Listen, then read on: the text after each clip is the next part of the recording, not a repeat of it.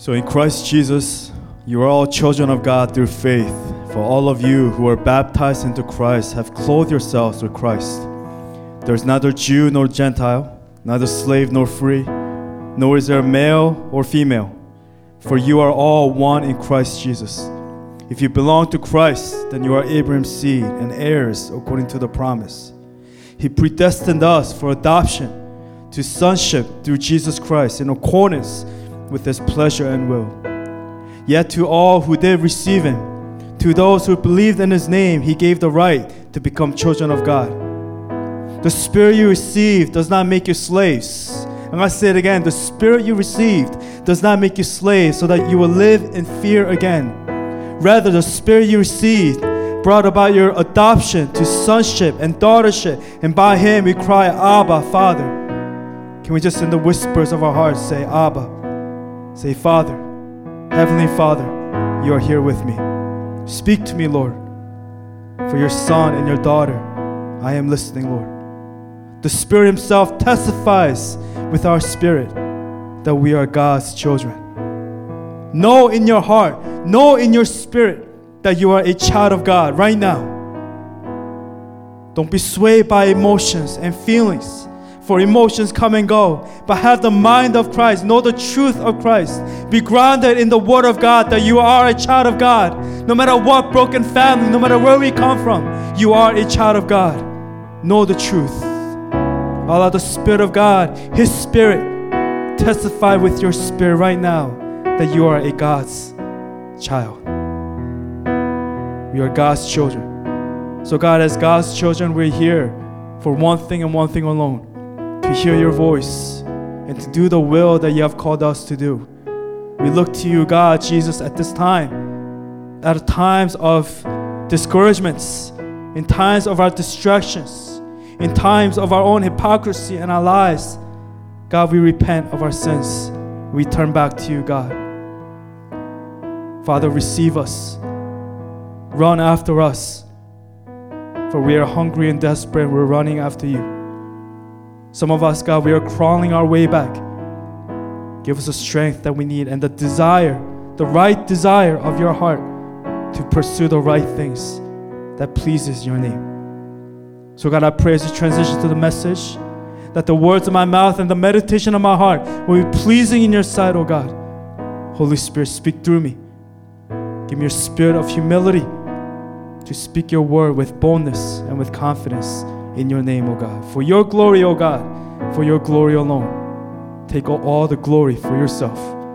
We surrender all to you, Jesus. I pray all these things in your precious Son, Jesus Christ, name I pray. And as God's people, we pray. Amen. And amen. Let's take a moment to greet our neighbors.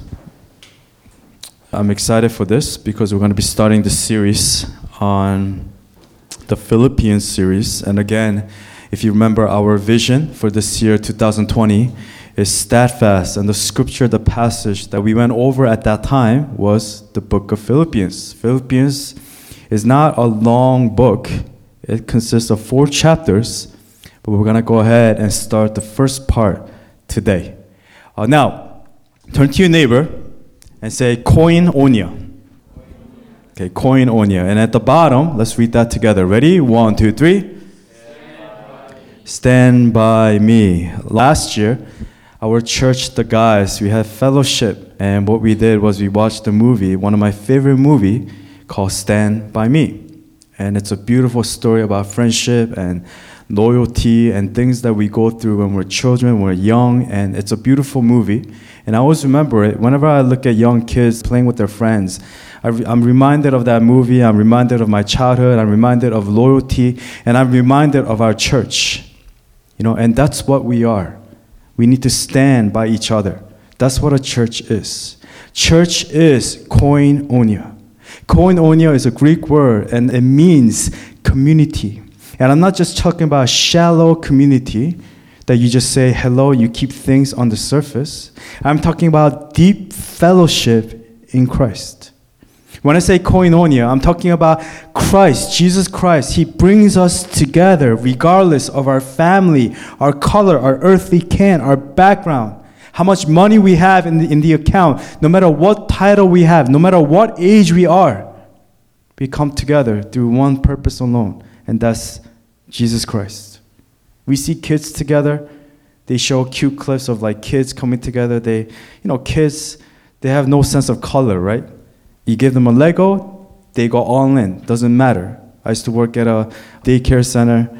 You know, we got Spanish kids, black kids, we got Asian kids, and you know, you could give them like a little piece of paper and you make it interesting. They're like, oh, and they're all about it. At the age of four and five, they're like the cutest, and, and they go all in. And that's what brings them together a sense of friendship, community. But as Christians, why is it that we look around and churches are divided? Why is it that the Christian community, why is it that the Christian koinonia, why is it that our group, the generation that we are living in, we are so separated? We see churches divided. We see people leaving the church, leaving the faith.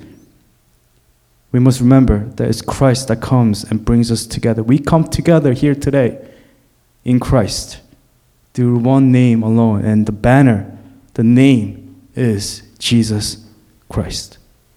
Koinonia, by definition, means unbreakable bond. It means take ownership of your community. Take ownership of your church. It means that we are committed. We are in it together. We ride or die, right? And later, next week, we're going to start something special. And the group that we're going to start, it's a small group, but we have a special name. I'm not going to give the name away, but it's something that we're going to come and together, even though during the week we're busy, we're going to come together and we're going to talk about our lives and share our lives and share a meal and we're going to spend our lives and we're going to grow together as a church. We're going to grow old together. Now, as a church, it's a family, it's a home.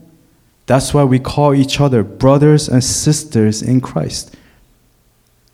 In the church, you and I, we are siblings. Even out in the world, we are siblings because we share a common last name, and his name is Jesus Christ. Through Jesus Christ, you and I, we have become siblings and we are family and we are one in Christ. Therefore, we cannot forget that we are koinonia in Christ. Amen? Turn to your neighbor and say, koinonia. Okay, let's go right into the scripture. Philippians chapter 1, verse 1 through 11. And it says this Paul and Timothy, servants of Christ Jesus, to all God's holy people in Christ Jesus at Philippi, together with the overseers and deacons, grace and peace to you from God our Father and the Lord Jesus Christ. Verse 3 I thank my God every time I remember you in all my prayers for all of you. I always pray with you because of your partnership in the gospel from the first day until now. Being confident of this, that he who began a good work in you will carry it unto completion until the day of Christ Jesus, which means the day of judgment. Verse 7 It is right for me to feel this way about all of you since I have you in my heart, and whether I am in chains or defending and confirming the gospel, all of you share in God's grace with me. God can testify how I long for all of you with the affection of Christ Jesus.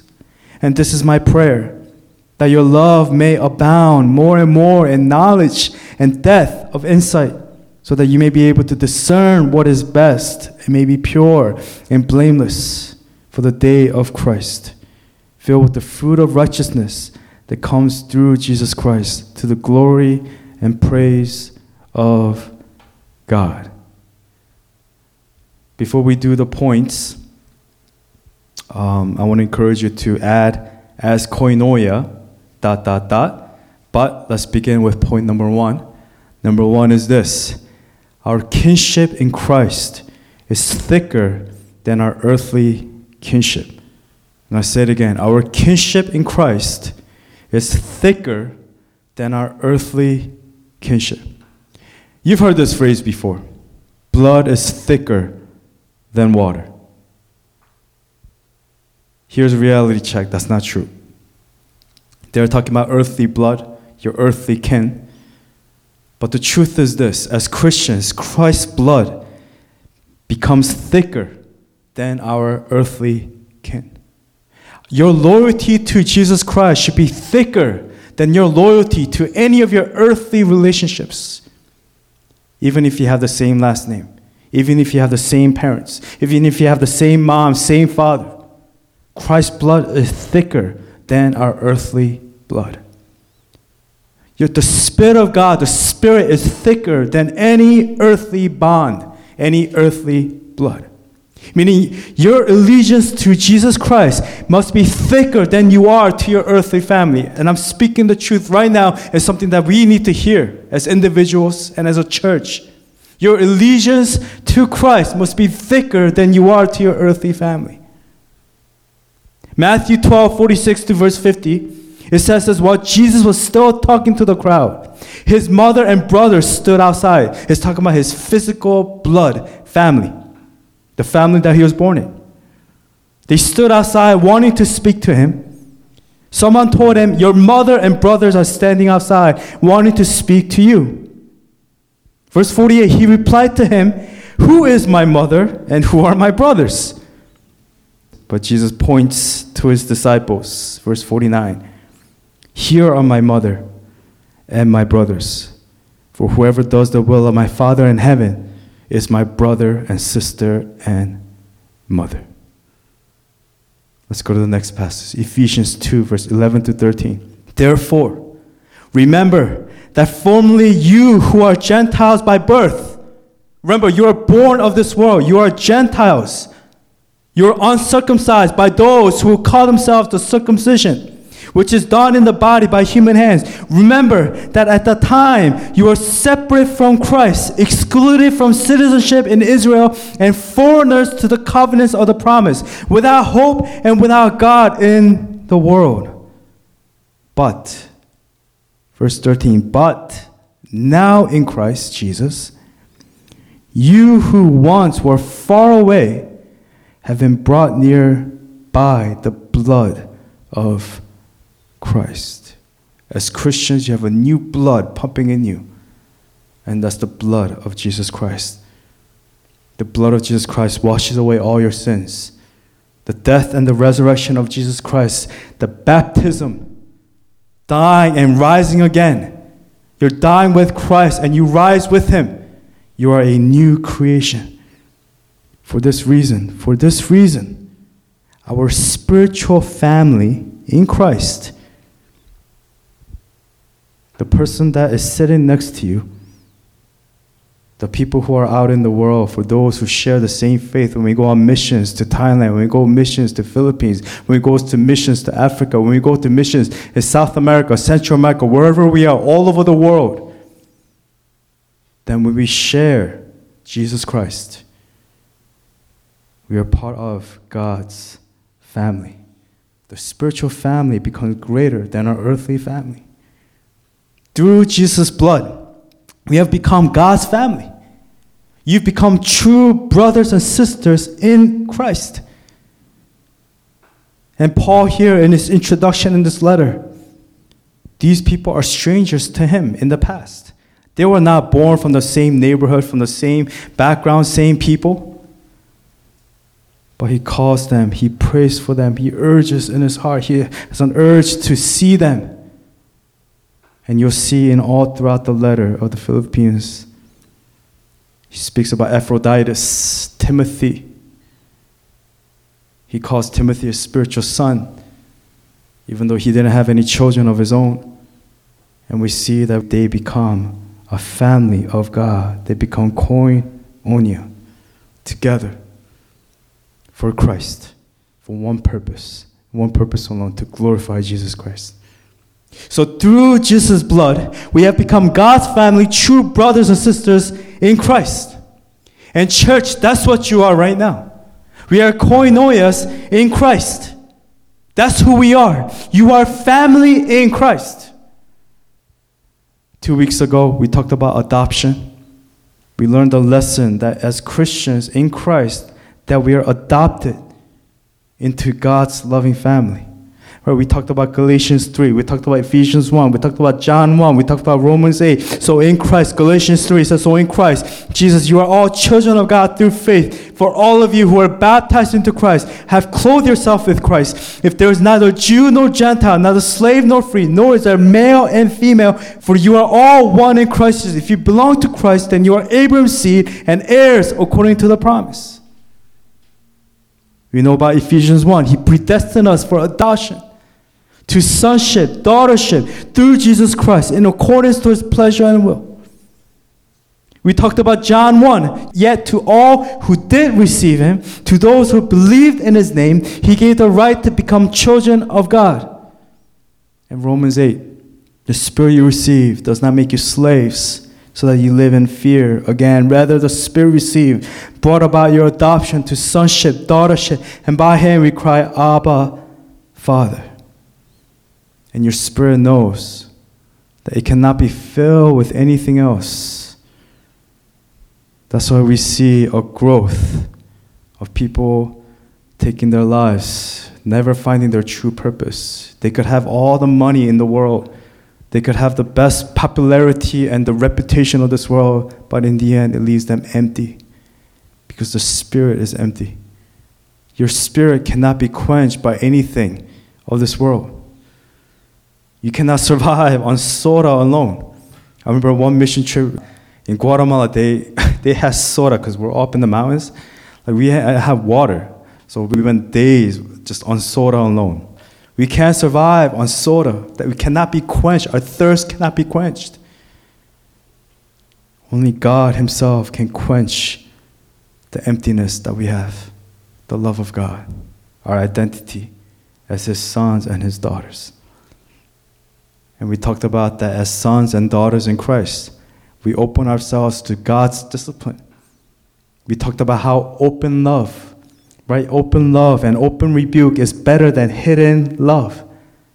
That rebuking is better than to show favoritism and have a flattering tongue and just because you don't want to hurt that individual because what you're doing with discipline with rebuke love especially if it comes from love you are willing to be disciplined because the father he loves us to discipline us. He loves his children to discipline his children. And we are open for rebuke from god. And we should be open to be disciplined and to be rebuked by our brothers and sisters. Again carefully right, carefully, but we understand that family, we're open to understanding, receiving the discipline that comes from God. The world will say, your earthly kin is everything. People get their last name tattooed on their body. You know, they do it in Korean, Chinese, English, whatever. And then we are so proud of our background, proud of where we come from, and you should. If you come from a lineage, yes. But if that becomes greater than your identity in Christ, then you need a reality check.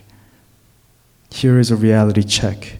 Your earthly kin is not everything.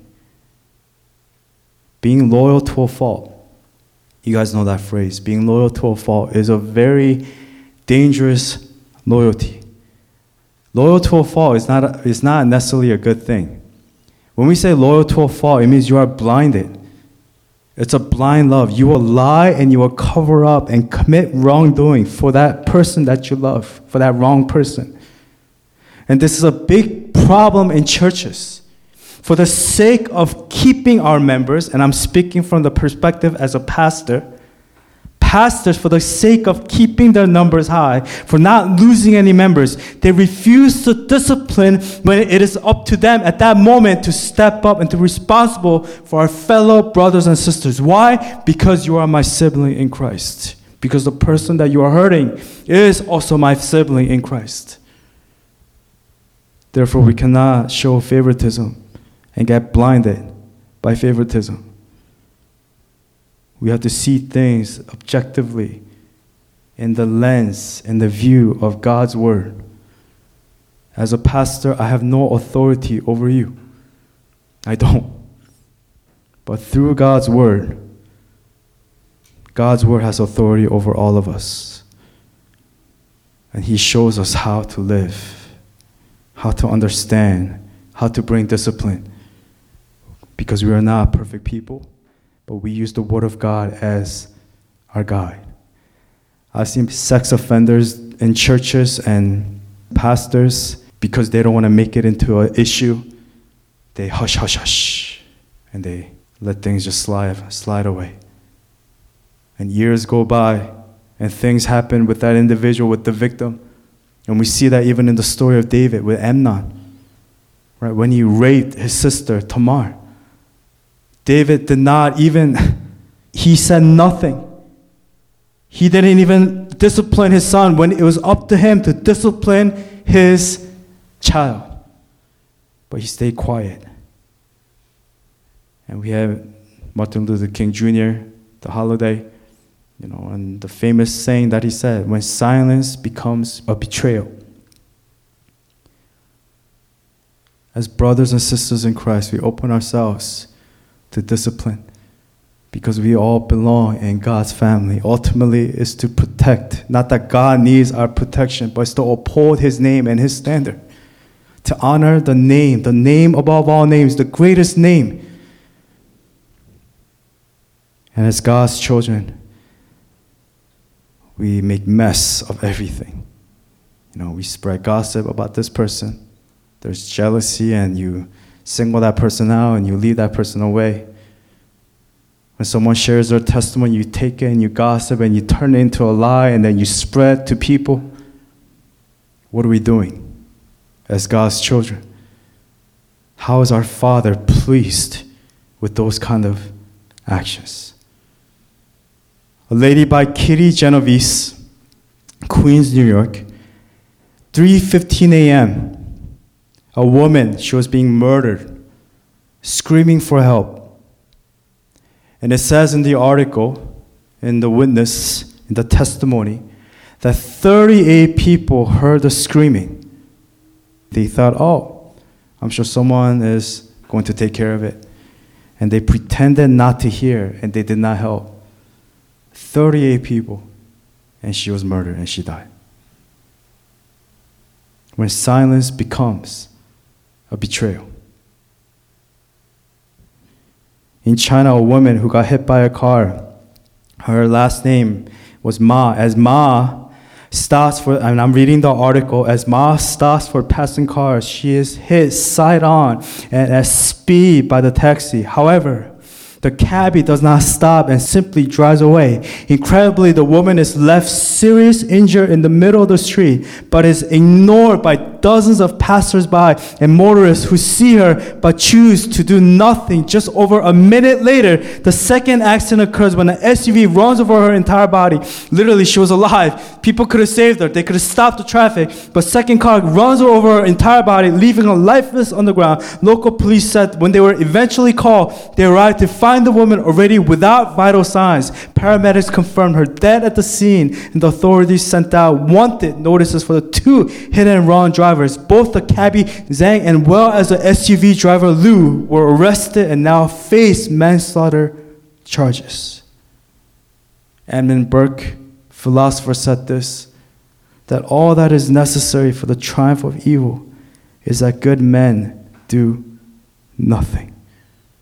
And how am I tying this with loyal to a fault?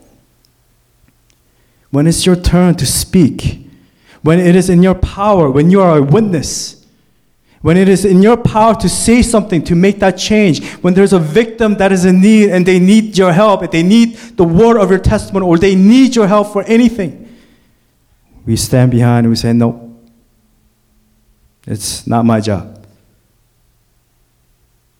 And how am I tying this with loyal to a fault? On Netflix, there's a guy named Aaron Hernandez. It's a documentary, a football player. He was a, a teammate of Tim Tebow. He played with the, uh, for the Patriots, and he was caught for murdering three people. And his cousin, Tanya Singleton, helped cover up the deaths and weapons and refused to testify. So he, literally, he's been playing football, he's been murdering people, and he's been getting away. He didn't get caught. But when he got caught, the cousin, Tanya Singleton had an opportunity to testify. If she testified and she, if she cared about truth and justice for the family of, of the person that your cousin, that your blood killed, if you cared about justice, if you had the heart and the justice of God, all she had to do was testify the truth to bring justice to the mourning family, the people that were murdered by this man, Aaron Hernandez but she helped cover up the deaths and weapons, and she refused to testify. That's loyal to a fault. You're blind, it's a blind love. And because she didn't testify, she went to jail.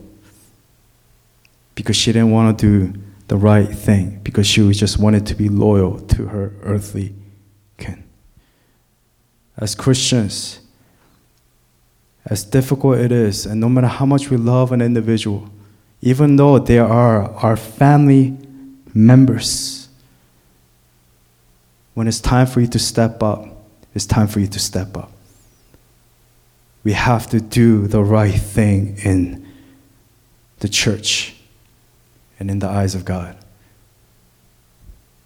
because we are brothers and sisters in Christ. Those who are in Christ, are bonded and joined together into God's family. Again, emphasizing through Jesus Christ, through Jesus' blood, that we have become family. We become real family in Christ. Therefore, we must uphold truth, justice, love, and faithfulness with our Christ family members.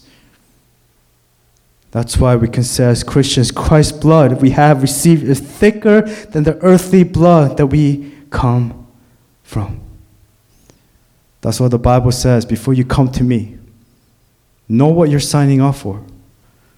People say, Jesus, I accept you as my Lord and Savior, but they don't really understand what that means. You got evangelists saying, if you come follow Jesus Christ, you'll be rich. Maybe, maybe not. But this is not a prosperity gospel. We trick people into playing secular music so that we could invite, and we use these other worldly, carnal methods to invite. And if we use that method, yes, you might uh, get the attention of carnal people for a short while, but you will lose them in the long run. It's better to tell the truth right away, what they're signing up for, than to trick someone. It's like free, blah, blah, and then a little caption says, not really. Monthly, you get charged this much amount. Better to be truthful and to know what you're getting yourself into. In this passage in Luke 14 on the screen, Luke 14, verse 25 to 33 says this. The title is called The Cost of Being a Disciple. He says, Large crowds were traveling with Jesus, and turning to them, he said, If anyone comes to me and does not hate father and mother, wife and children, brothers and sisters, yes, even their own life, such a person cannot be my disciple. And whoever does not carry the cross and follow me cannot be my disciple. Jesus is saying, if your family is not for you, of having Jesus Christ, having a relationship with Jesus Christ, are you willing to hate them? I mean, family, Jesus is putting a point here. Can we really hate our family? That's how much loyalty that he, that he desires of us that if anyone comes to him, we must pick up their cross and follow him. If we don't, we cannot be his disciple. But so many times we compromise in family gatherings for the sake of loyalty for our family, earthly family. And we compromise ourselves. You know, in Thailand, they share a testimony where in Thailand, it's all about Buddhism, Hinduism, shamanism, and a bunch of other things mixed together. And one of the, the things that the missionary was sharing that, you know, when they're in school, they want to live for God all the way. But when they go back home, they go back to their ancestry, right? Buddhism and and it's it's really difficult for them to be all in. But the scripture tells us here that we must go all in, knowing the cost, the cost of being a disciple. Let's keep reading verse 28. Suppose one of you, Jesus giving an example, suppose one of you wants to build a tower. Won't you first sit down and estimate the cost to see if you have enough money to complete it? For if you lay the foundation and not able to finish it, everyone who sees it will ridicule you, saying, This person began to build and wasn't able to finish. He gives another example. Well, suppose a king is about to go to war against another king. Won't he first sit down and consider whether he is able with 10,000 men to oppose the one coming against them with 20,000? If he is not able, he will send a delegation while the other is still a long way off and will ask for terms of peace. In the same way, those of you who do not give up everything you have cannot be my disciples. Before you commit your life to Jesus Christ, know what you're giving up. Know what you're signing up for. Are you really willing to give up that relationship that you're in, that boyfriend, that girlfriend, that wrong relationship? Or maybe you're tied to a dangerous family member. Are you willing to go the distance? If you cannot, don't sign up. Don't sign up. Pastor Piper said it like this it is a commitment to the highest possible cost. It's you saying, I'm yours at any cost. And how do we count the cost in advance when we don't know what the cost will be in advance? Meaning we don't know the future, we don't know what's going to happen. How do I know? The answer is you assume the cost could be total. You have to assume it's going to cost you everything. When I say everything, think about everything you have in your life right now your wife, your children, the money in your bank account, your friends, your best friends, your earthly family member the person that you love the most, the thing that you love the most right now. Think of everything that you have, the total things, all possessions given up, all relationships given up, all of life given up. That's the expectation that Jesus calls for. There is no saying, well, if the cost reaches this, then I'm not interested in Jesus anymore because Jesus says, you can't sign up that way. Nobody signs up for 70% of what I require. We have to say, Jesus, it's my all in all, or it's nothing. There's no middle ground. There's no middle ground. There's no lukewarmness. Either you're hot or cold, or we get spat out. It's either we're the sheep or we're the goat. Matthew 25, Revelation chapter 3. Are we lukewarm? Or are we hot and cold? Following Christ can mean this for you. They may mean that you will lose the relationships that you hold as idols, your material wealth, the dream that you have for yourself. It could even mean a person that maybe you like, or maybe that's everything. When I say everything, I am talking about everything. Are you willing to go to the distance? I won't share the exact name.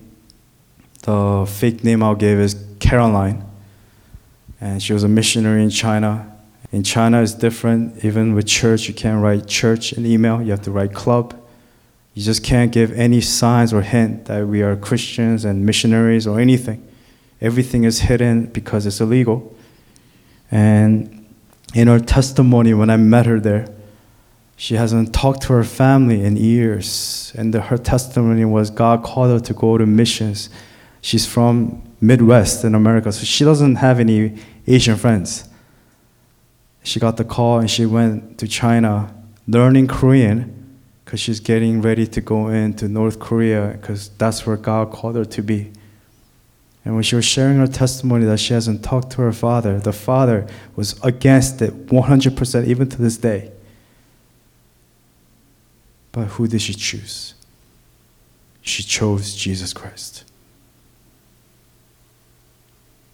Going the distance.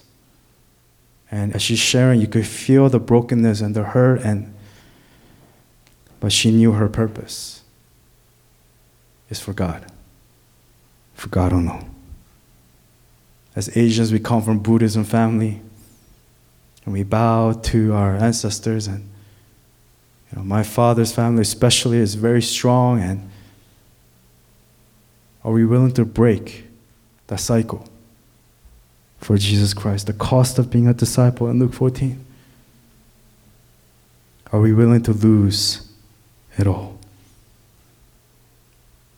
Last scripture for this, point one, Philippians 3 8. Let's all read it together.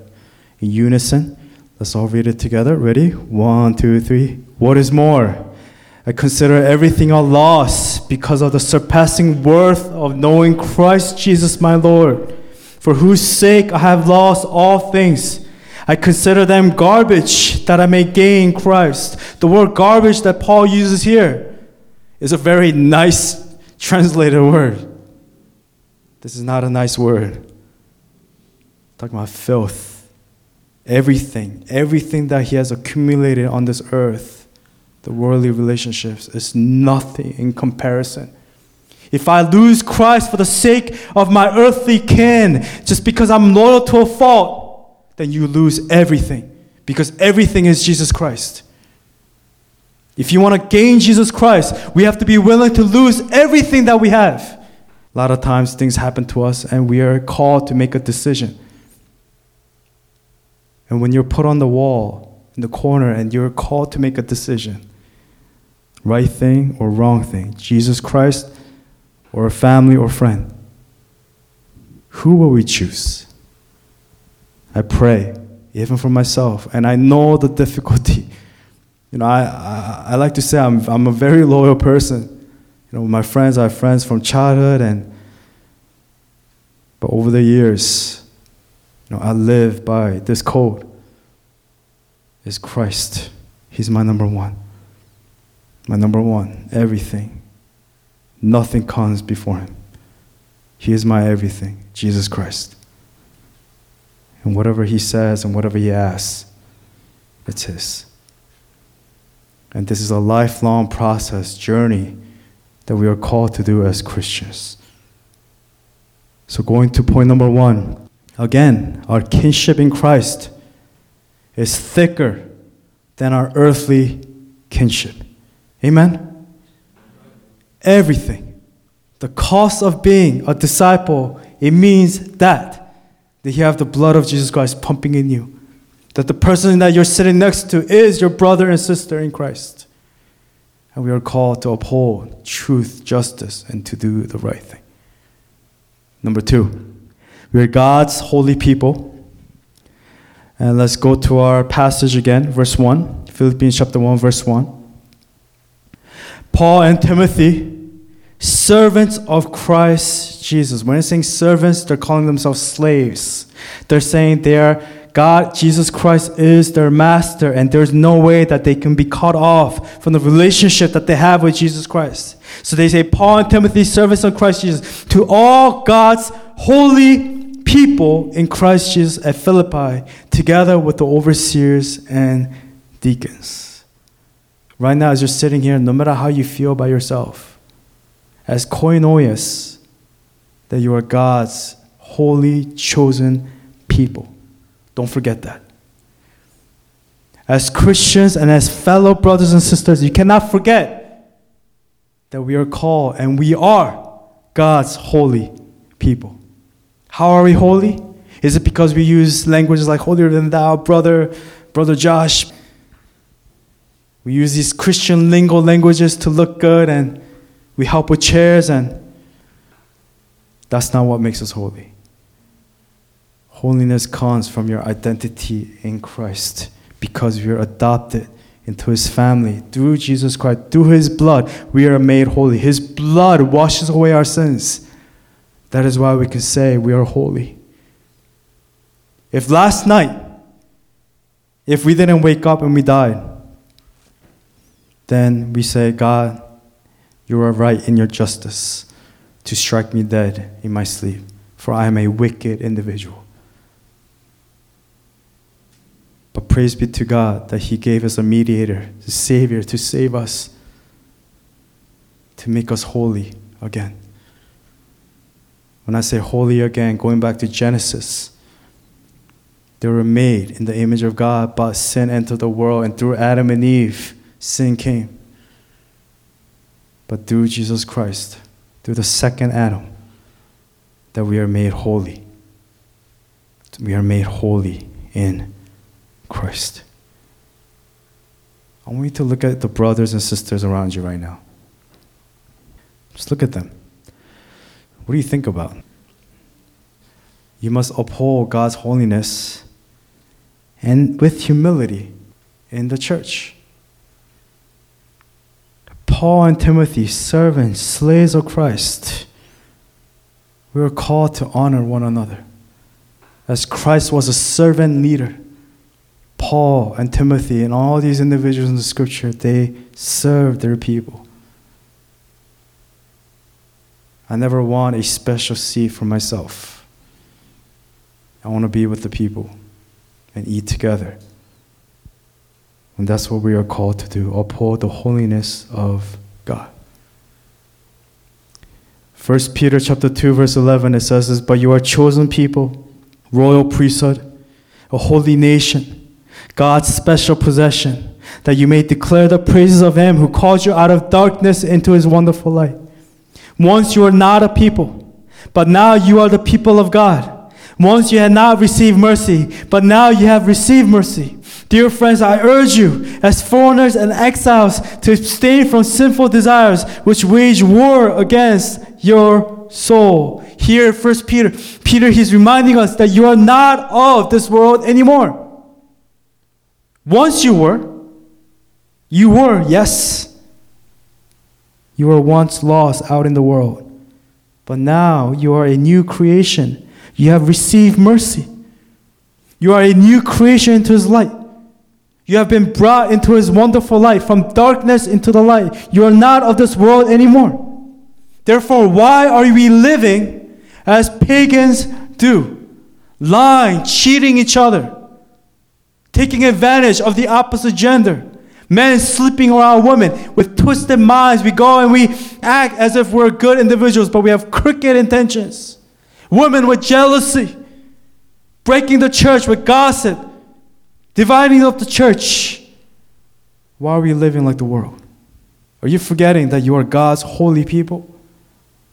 Don't forget your identity. Don't forget what you're called to uphold.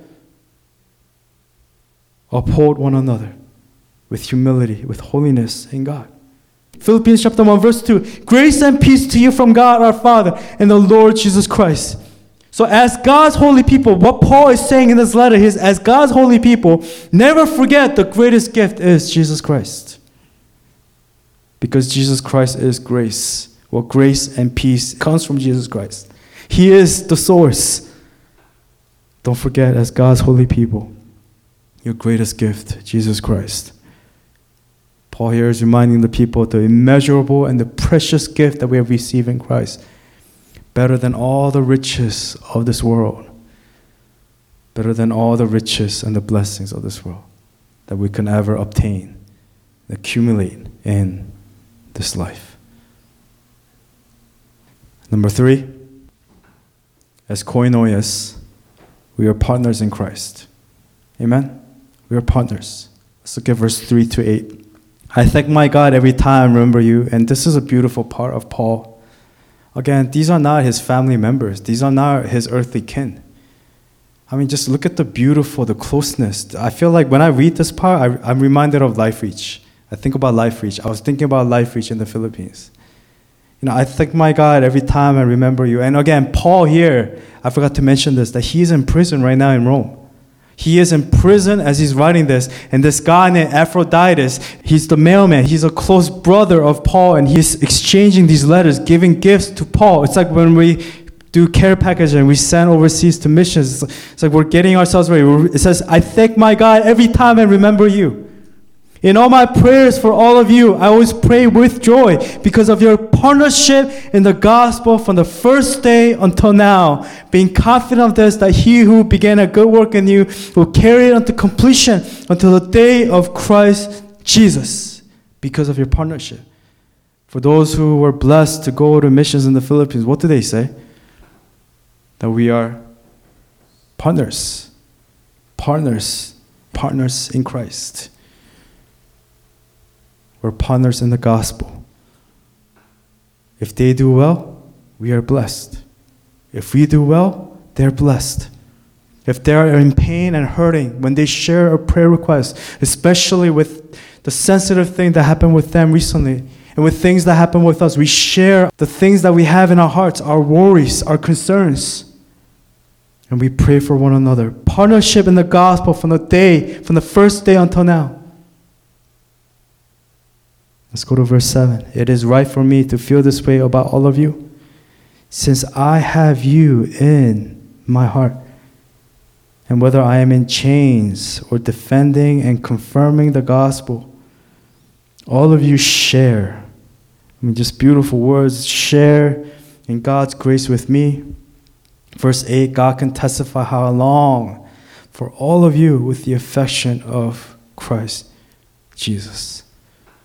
Even as I'm reading this, I'm thinking about Brother Randy, you know, Teacher Bang, you know, Pastor Donnie, and Pastor Hans, and Pastor Andrew, and Teacher Lee, and all these individuals that we got to work with, Pastor Rolex, Mama S, Agnes Harmony, thinking about all these individuals, the people in our lives that are far away but still fighting and contending for the gospel, fighting for the gospel, upholding the gospel being faithful where God has called them.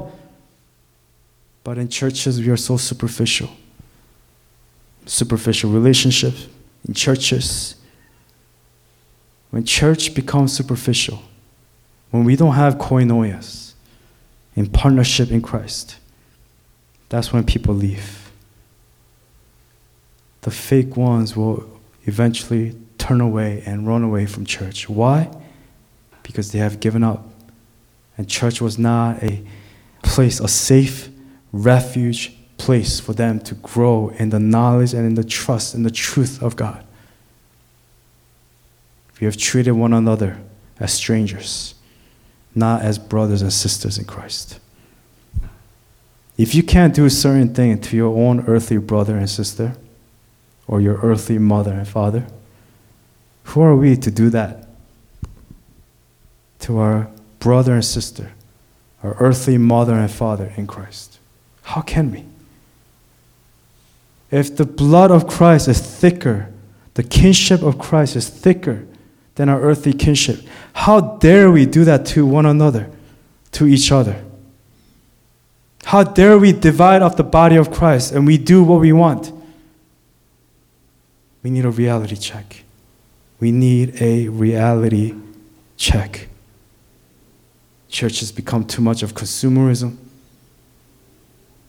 materialism, business, spending money the way that they do as businesses, big corporations, pastors acting as CEOs, controlling all the finances and knowing who pays well, who gives offering. You know, looking at the list, who pays what, who can I favor and gain so that we could get the numbers going. Church has become a business. What can I get out of this relationship? Pastors seeing a newcomer, they see ching, see them as numbers, money, another number for their membership. They sell out. They don't want to offend when, especially when you know the truth and you have to say things before God. I stand, I know I will one day stand before God. And again, I am not perfect. But before God, I have to stand right and do what I have to do, and you as well, in our respective places. We must go back to the beginning of why we do what we do. In the movie Jerry Maguire, in the quote, he said, when he had an epiphany, uh, revelation, in the quote, it says, I was remembering the simple pleasures of his job. Again, he's a lawyer. They work with athletes, and it's a firm, and they become an agent to them. And, and the whole movie is about the corporation has become this thing. It's all about money, making money.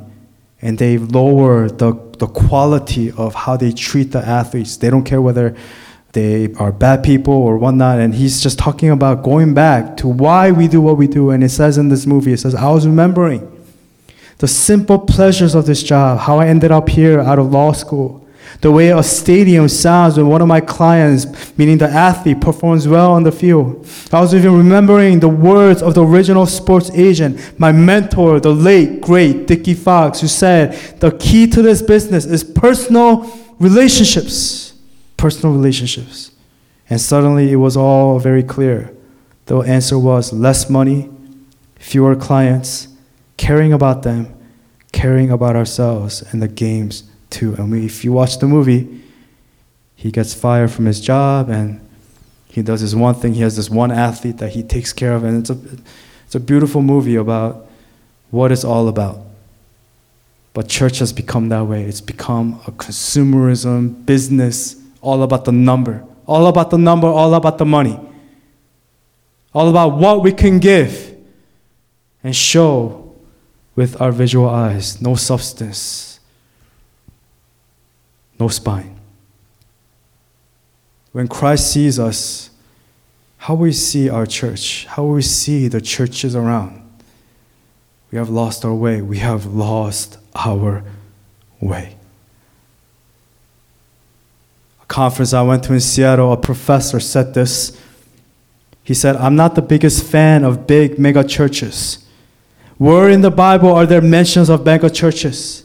It seems like all the churches met in their homes. There's going to be a rise of revivals in small to medium churches. And I wrote this down in my journal. Why? Because they have a relationship with one another, because they love each other. The key to success is personal relationships, is relationship. You cannot have koinonia without relationships. If we're too busy, if me as a pastor, if I'm too busy to set aside my time to meet with you personally, or if I'm just meeting with one person only, showing favoritism, then we're not doing what we're called to do. If we have cliques and that person's not allowed into our group, then we are doing something wrong. You must love each other because we are brothers and sisters in Christ. We are brothers and sisters in Christ. Church, are you understanding? Are we understanding what koines means in the reference of Philippians chapter 1? With what Paul is feeling, what he's saying, what he knows in his heart. Church needs to be all about love, partnership, having genuine relationship with each other, to each other. Later, you're going to see Timothy, and again, I mentioned the name Epaphroditus. He was a faithful man who served God by serving the Philippian church and who served Paul by risking his life for God's work. And again, I'm giving you a preview before we go ahead and we get into Philippians 2 in the future, but it says this from Paul's words, according to Timothy and Epaphroditus. This is what he says about them. He says, I hope in the Lord Jesus to send Timothy to you soon that I also may be cheered when I receive news about you. I have no one else like him who will show genuine concern for your welfare. For everyone looks out for their own interests, but not those of, of Jesus Christ. Now, but you know that Timothy has proved himself because as a son with his father, he has served with me in the work of the gospel. I hope therefore to send them as soon as I see how things go with me. Now I am confident in the Lord that I myself will come soon. He literally sees Timothy as himself. Jesus Christ is not this clothing that he wears. Jesus Christ is literally his skin. It's who he is, Paul. It's in him. It's the blood, the DNA is pumping in him. And he, he sees Timothy in the same way. That's his son, even though biologically they're not. He says, I have full confidence in Timothy that he will take care of your welfare. I mean, what a beautiful loyalty. I mean, that's loyalty. That's what a koinonia, brother and sister, father son relationship in Christ looks like. Deeper than all things. Epaphroditus It says, But I think it's necessary to send back to Epaphroditus, my brother, co worker, and fellow soldier, who is also your messenger, whom you sent to take care of my needs. For he longs for all of you in his distress, because you heard he was ill. He indeed he was ill and almost died, but God had mercy on him, and not on him only, but also on me, to spare me sorrow upon sorrow. Therefore I am all the more eager to send him, so that when you see him again, you may be glad, and I might have less anxiety. Less anxiety. So then welcome him in the Lord with great joy and honor people like him. Who are people like him? Well, we know here that he's, he doesn't bring anxiety, right? His anxiety lessens because he has great trust on this individual. Therefore, I am all the more eager to send him. So that when you see him again, you may be glad and might have less anxiety. So then welcome him in the Lord with great joy and honor people like him because he almost died for the work of Christ. He risked his life to make up for the help you yourselves could not give me. Remember counting the cost? Count the cost. Even in your sickest point in your life, when you're about to die, will it be worth it for the gospel? Yes. Yes, it is. Better to live for Christ than to gain the whole world. Live the short fame, and we go downhill. Last point, number four. We are called to grow. We are called to encourage each other to grow. Here's the thing churches have become this hospital analogy. Yes, it's where the sick gather, but that's all we are. We are a place where the sick gather and we stay sick. So you go to the hospital, Mr. Smith, you're all better now. It's time for you to go home. It's time for you, you could leave. It's okay. But no, how dare you make me healthier? I want to stay sick. Don't you understand? I want to have this disease that I want it. I want to stay where I am. That's the mentality that we have. But we are called to become healthy and to grow in Christ. We are called to grow. We are called to help one another, to encourage each other. Let's see what Paul has to say. Verse 9. This is my prayer, and this must be our prayer. This must be our heart as a church. That your love may abound more and more in knowledge and depth of insight. We are called to grow in our love, in our love for one another, and in the knowledge, and to grow in the knowledge and the depth of insight. Why? Because that's what Christ calls us to do. He doesn't call us to stay where we are, He calls us to grow, to cheer for each other, so that we can encourage and to help one another.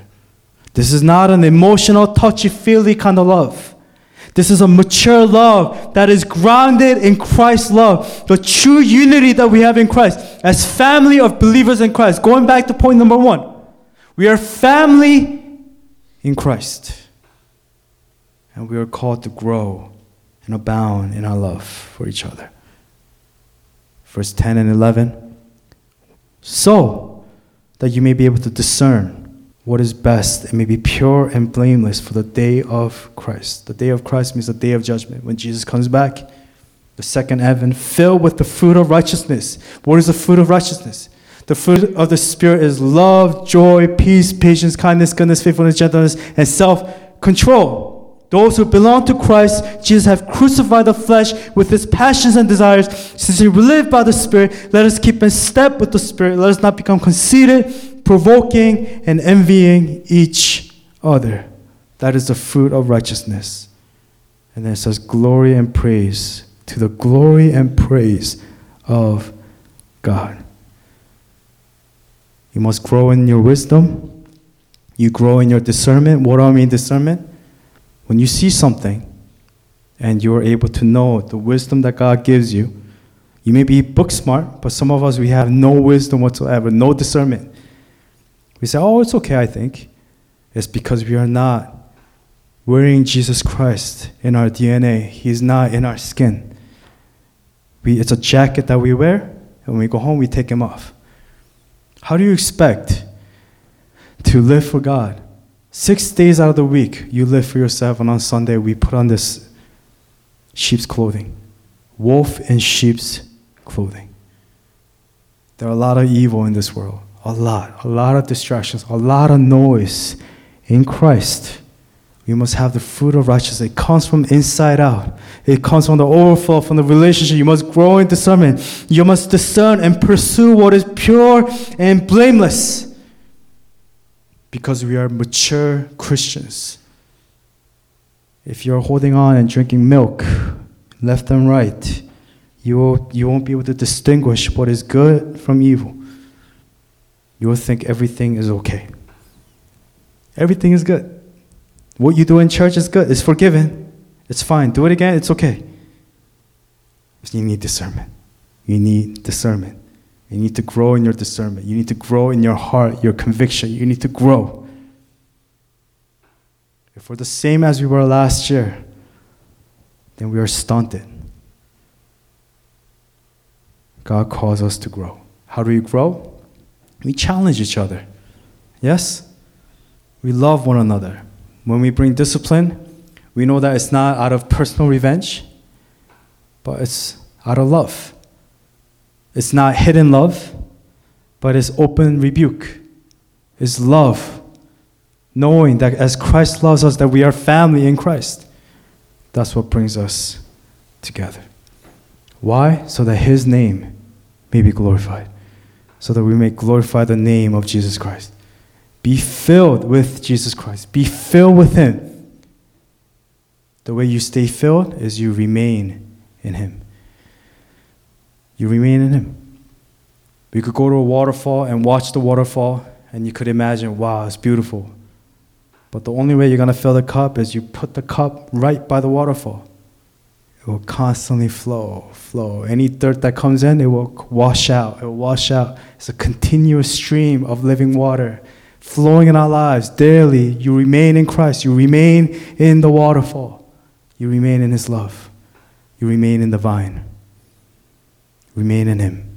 Remain on the root. Then we will transform and be filled with Him over and over again. And in the process, we grow. We grow. We grow. Don't forget, a lot of noise, a lot of evil, distraction in this world be grounded in God's word. Amen? So, with this letter here, with what Paul is saying in verse 1 through 11, everything it comes together. And it's a personal letter, his heart and his love for these strangers, but it's his brothers and sisters in Christ. Number one is what? Our kinship in Christ is thicker than our earthly kinship. Amen? Don't forget that. What's number two? We are God's holy people. Don't forget that. It's not about your feelings, but who we are through Jesus Christ. And number three, we are partners in Christ. Remember your partners. Remember the partners that we have, that we are partners for the gospel. We're there for each other, partners for the gospel. And last, we are called to grow as koinonias you're called to grow. Grow in your wisdom, discernment, your fruit of righteousness. Let grace and peace, let it abound. Your love abound in Christ. Why? For His sake, for Jesus Christ. This all ties in with this year's vision, steadfast. I pray that the Philippians series, it's good. It's good to learn and it's good to know. And I hope that the Spirit will just urge us on, not just during the weekend, but over the weekday, every day, that we'll remember the Word of God. Amen? Amen. Praise team, please come up. With our eyes closed, let me just go ahead and read the scripture. And I want to give you an opportunity to just pray a quick prayer, not too long. We're not going to pray long. But let's just start praying the moment I start reading. And let's just really give the short time that we have left to God and make it all about Him. The Spirit you received does not make you slaves so that you live in fear again. Rather, the Spirit you received brought about your adoption to sonship, to daughtership. And by Him, we cry, Abba, Abba, Father. The Spirit Himself testifies with our spirit that we are God's children. Right now, do you know that God, in Jesus Christ, that He is our Abba Father? Do you know your identity that you are sons and daughters of Christ? If you have forgotten, or if you have been sidetracked, or if you have been distracted with the lies, you need to come back to this truth once again. Come back to this truth. Say, Father, say, Jesus, you're my everything. Through you, God, we are a church, a koinonia church. Because of you, because of the banner of your name, under your umbrella, under the arms of your wings, we can call the person sitting next to me my brother and my sister. And they are my brother and my sister. God, you desire all of us, not just parts of what we want to give. So let's just take a moment now to know who we are and to give ourselves to God once again. Count the cost. When I say count the cost, know that it's a cost of everything. If you cannot give up your life, if you do not carry the cross of Christ, you cannot be his disciple. Let's give him everything right now. Give him everything. Know your worth. Know who you are. And give him your everything. Your past, your present situation right now, your future, give it to him right now. Give it to him. Turn to him. He is your Father. Abba, Father. Say, Father, I need you. I need you. I give it all to you. Take it all, take it all, Lord, take it all. Help us to be a koinonia church, a church with deep fellowship in Christ, to know our worth, to know our worth and our identity as holy people, as holy individuals, royal priesthood, as God's chosen people, we are called to honor and to love one another. Know your identity, know your worth. Look to Him, look to Him. This is not an emotional, feel, feely kind of thing that we are doing. Know the truth of God, know it in your heart, know it in your mind, show it in your life. Life, let it be a life of action, a call, a deep sense of call called you before beginning of time. He knew you. He predestined you. He had foreknowledge of you. He had plan, a purpose for you. Do not forget, your life is not an accident. Your life is not an accident. Look to Him. Look to Him.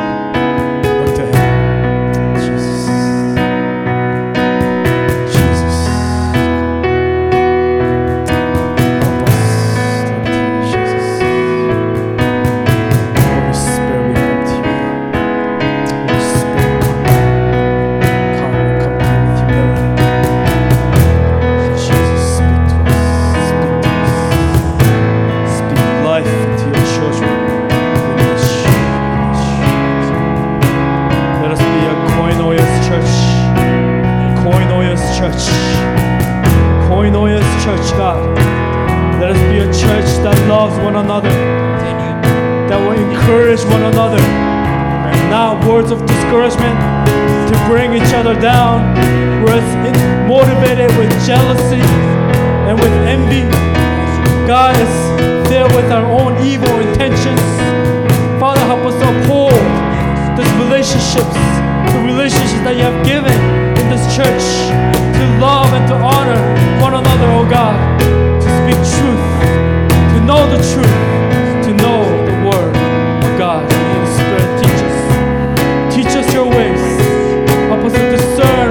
right to grow in the knowledge of the truth. Grace and peace to all of you who are partners in Christ. You are my partner in the gospel. Let us encourage one another. Let us edify the body of Christ. There are too many divisions in this world. Who are we as a church, as a bride of Christ?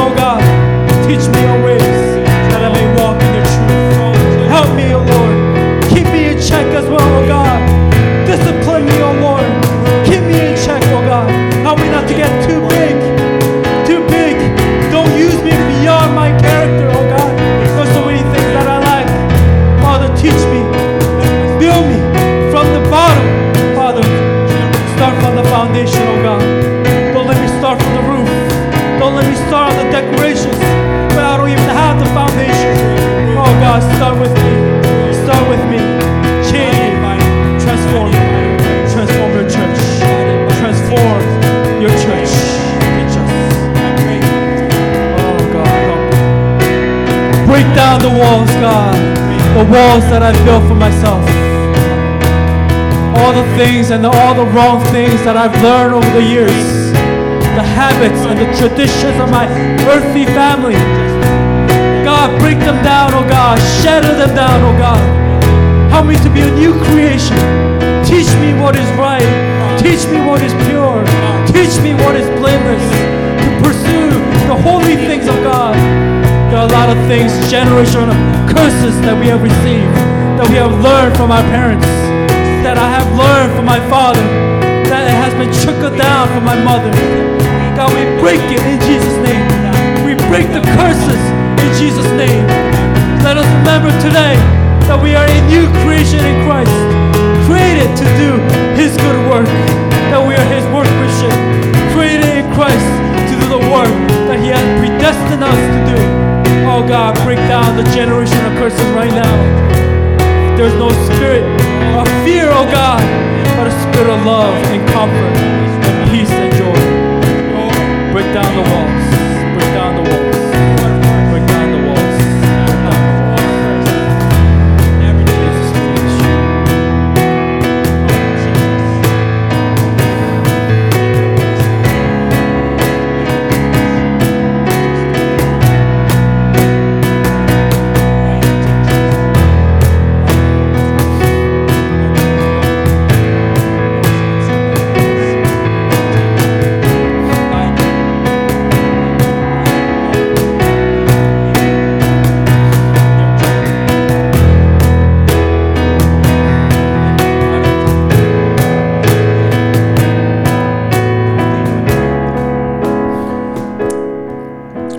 Remember that at the time you were separate from Christ, excluded from citizenship in Israel, and foreigners to the covenants of the promise, without hope and without God in the world. But now, but now in Christ Jesus, you who were once far away have been brought near by the blood of Christ. Thank you, Lord. That's all in the blood. It's all in the blood. Through the blood that was shed for us, through the blood of Jesus Christ, our sins are forgiven. We are not alone in this world. God, we are not an individual who feel hopeless. For God, we have one another, brothers and sisters, a koinonia community, a church that will urge us on and cheer us on, even if we're maybe far away. God, we have our brothers and sisters in Christ, for we are fellow ambassadors, we are fellow soldiers and warriors and slaves and servants of our Lord Jesus Christ. For you call us your friends. And at the same time, God, you are our Father. You are a heavenly Father. I am not alone in this journey. Thank you for reminding us through the book of Philippians.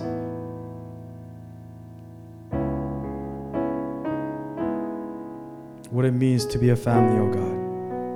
Thank you for reminding us and giving us a clear picture of what family is. Family is not just because we come from the same last name, earthly blood, earthly kin. But it's the blood of Christ that brings us all together to love one another, to desire the best for each other.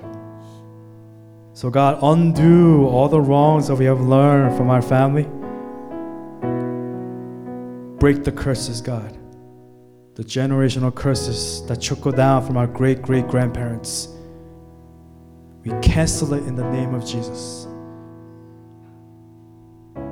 Reminded today that we are a new creation in Christ.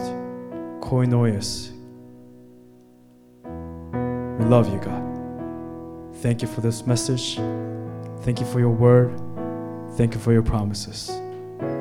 We love you, Lord. We thank you. Pray all these things.